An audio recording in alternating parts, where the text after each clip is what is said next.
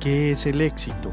Hay muchas definiciones, pero para mí es lograr cumplir tus sueños, cambiar tu realidad.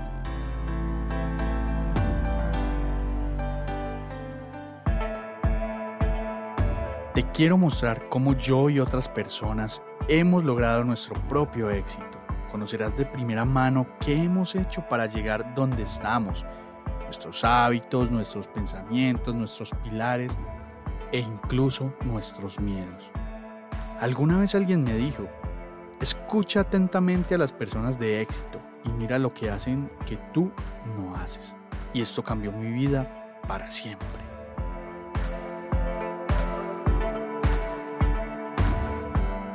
Bienvenidos a Invierte tu vida, el podcast donde hablamos de inversiones, finanzas y mentalidad. Yo soy Juan Pablo Osorio y empecemos, que esto va a estar brutal.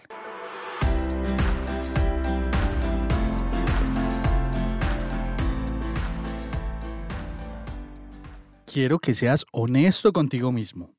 ¿Cuándo fue la última vez que leíste un contrato de trabajo que estabas firmando? ¿O las condiciones de garantía de un producto? ¿O un otro sí con un cambio de condiciones de un contrato previo que firmaste? ¿O el pagaré de un crédito? ¿Una promesa de compraventa de un apartamento que estás comprando? Si lo has hecho, felicitaciones. Si no, déjame decirte que es completamente normal en nuestra sociedad. Y es muy triste decirlo, no me siento nada orgulloso. Es cierto que hay personas que no leen los documentos que firman por muchas razones. La falta de tiempo es una, ponemos un montón de excusas. Vivimos en una sociedad que dice no tener tiempo para nada. Muchas veces caemos en la complejidad del documento Creemos que como no entendemos nada, pues no debemos leer nada y por el contrario, si yo no entiendo algo, pues debo preguntar a qué se refiere ese punto que estoy firmando. No tiene por qué darte pena preguntar, es claro que no eres abogado y decir que no entiendo algo es completamente válido. Seguramente te pueden hacer mala cara porque es una costumbre arraigada que uno firme de inmediato, pero tú estás en todo tu derecho de preguntar. La confianza en la otra parte también es un punto por el cual la gente deja de leer los documentos. Y pues al ser entidades grandes, uno cree que no te van a intentar afectar de alguna forma en ese documento. Pero muchas veces tenemos cláusulas abusivas donde si te pasa algo a ti, seguramente tendrás sanciones, pero no ocurre al revés. O porque creemos que lo escrito, escrito está y no se podría cambiar, pero hay casos como las constructoras que pueden revisar ciertos puntos en el documento y ciertas condiciones. Nada pierdes con preguntar si hay una cláusula que se puede modificar. También vemos que las contrapartes cuando tú estás firmando te extienden el documento y te dicen firme aquí y no esperan que tú leas. Simplemente esperan que tú cojas y pongas tu firma y ya. Eso es todo lo que pasa. Yo quiero que en este episodio tú entiendas que leer un documento no implica desconfianza en la otra parte. Es entender cuáles son las condiciones de este contrato que tú estás firmando, qué cláusulas limitan tus derechos y bajo qué circunstancias lo hacen, cuándo se da por cumplido o finalizado el contrato, cuándo habrán sanciones, entre otro montón de características que deberíamos de revisar en ese contrato y que muchas personas no lo hacen. Y quiero que de aquí en adelante te tomes el tiempo de leer cada documento que firmes y te quede claro estos cuatro puntos que te quiero compartir. Primero, te debe de quedar claro los términos del contrato. En efecto, tienen términos confusos pero te debes tomar el tiempo para evitar sorpresas desagradables en un futuro. Segundo, si no estás de acuerdo, pues busca negociar los términos del contrato. Siéntete en confianza para hacerlo. Si la contraparte pues no acepta, pues siempre habrán más proyectos o negocios que estén dispuestos a revisar ese punto. No te cases con un solo banco, con una sola entidad, con una sola constructora. Seguramente encontrarás la entidad que esté apta para tus necesidades. El tercer punto es que si definitivamente estás muy confundido, pues busca asesoramiento legal. Nada pierdes con hacerlo. Eso no es tan costoso al final una revisión de un documento y te va a dar mucha tranquilidad. Y el cuarto punto, y que a mí también me preocupa un montón, es que la gente no suele guardar el contrato que ha firmado. Y es importante tenerlo de respaldo para remitirte a él si hay dudas o protegernos en caso de una disputa. Y como es costumbre, te quiero contar un par de historias referente a anécdotas que le llegan a personas que toman asesorías personalizadas conmigo, los estudiantes que tenemos en los programas y los comentarios que muchas veces ustedes dejan ahí en redes sociales. Y la primera historia creo que es la más común y recurrente que llega a mí todos los días. Juan Pablo, me están subiendo el precio del apartamento, esto es legal.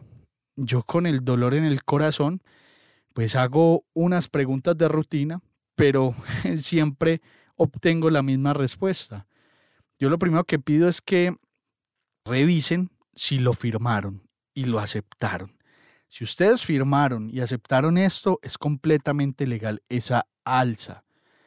Acto seguido yo también cuestiono sobre la lectura del documento y siempre me dicen, no, yo no firmé eso, eso me lo pusieron ahí, y, pero yo nunca firmé eso.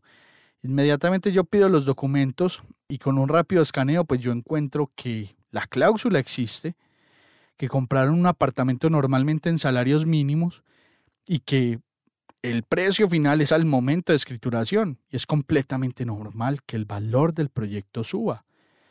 Entonces la gente ni estando en problemas lee el documento. ¿Por qué? Porque yo les digo, ya lo leíste y me dicen sí, y ni enchicharronados ni en problemados se sientan a leerlo. Y si tú no lo haces, nadie lo va a hacer por ti. Pero Juan Pablo, a mí me vendieron un apartamento en un precio fijo. A mí nunca me dijeron eso. Vamos a plantear dos escenarios. El primero Quizás sí te lo dijeron, pero por la emoción del momento no lo procesaste, no hiciste caso.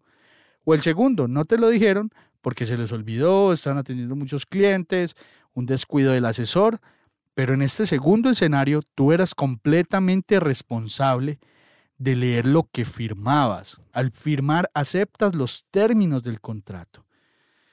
Y aquí también te quiero destacar algo, y es que un asesor de sala de ventas te puede prometer el cielo y la tierra, pero si esto no queda por escrito en un encargo fiduciario, en una promesa de compraventa, en un acta de separación, en la publicidad, claramente la publicidad que no tenga un asterisco diciendo que es ambientación o que no hace parte del proyecto, si no está escrito, no tienes nada. Y lamento decírtelo yo, pero hoy por hoy lo verbal no existe, no es como en la época de los abuelos, que los contratos se sellaban con la palabra y ésta se respetaba siempre debemos pensar en lo que está escrito únicamente. La segunda historia va muy ligada a otra pregunta muy frecuente que me hacen. Juan Pablo, me dijeron que me entregaban este mes y nada que me entregan. Y normalmente lo que ocurre en este escenario puntual es que la persona nuevamente no leyó y no sabe qué firmó en su contrato no se dieron cuenta de que tenían dos fechas, una fecha inicial que depende del punto de equilibrio y condiciones de giro a la constructora y una segunda fecha que es la, la extensión de la primera y que en muchas ocasiones puede ser de 6 a 12 meses. Es decir, hay cláusulas en el contrato que hablan de una prórroga que tienen derecho las constructoras.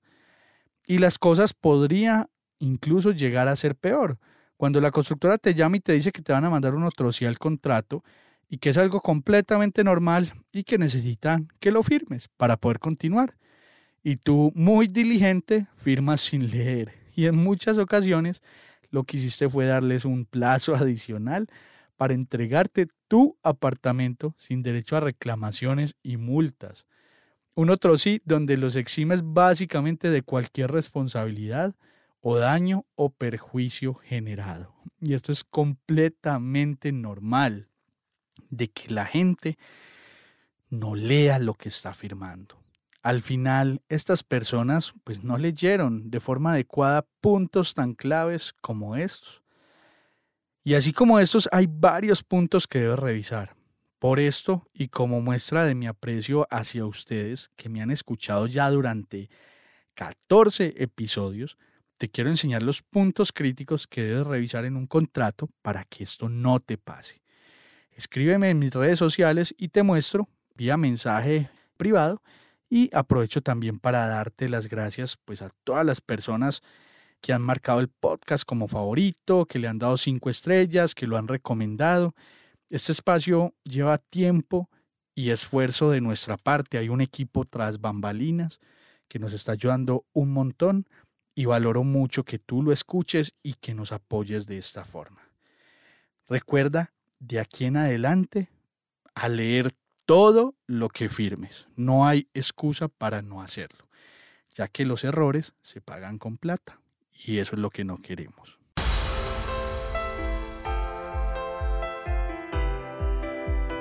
Si quieres seguir aprendiendo, recuerda seguirnos en las redes sociales como arroba Juanpa.